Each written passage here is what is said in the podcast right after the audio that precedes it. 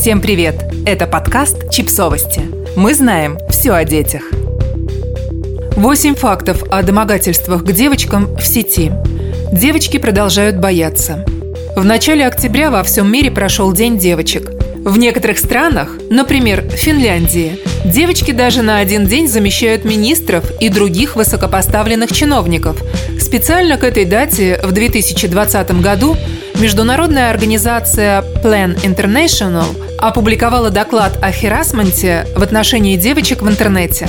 Это исследование было проведено в 31 стране мира, а в качестве респонденток в нем поучаствовали 14 тысяч девочек и молодых женщин. Мы выбрали для вас 8 фактов из этого доклада. Первое.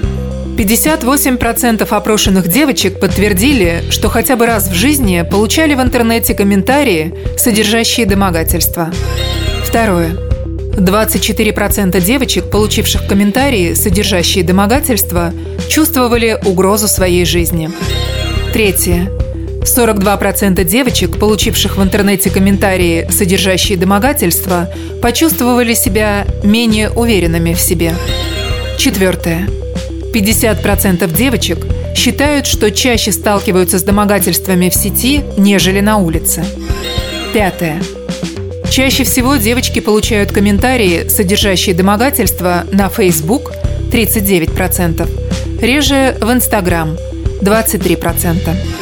Шестое. 19% девочек, которые получили в интернете комментарии, содержащие домогательства, стали реже писать в соцсети. Седьмое. 12% девочек, которые получили в интернете комментарии, содержащие домогательства, полностью прекратили использование соцсетей. Восьмое.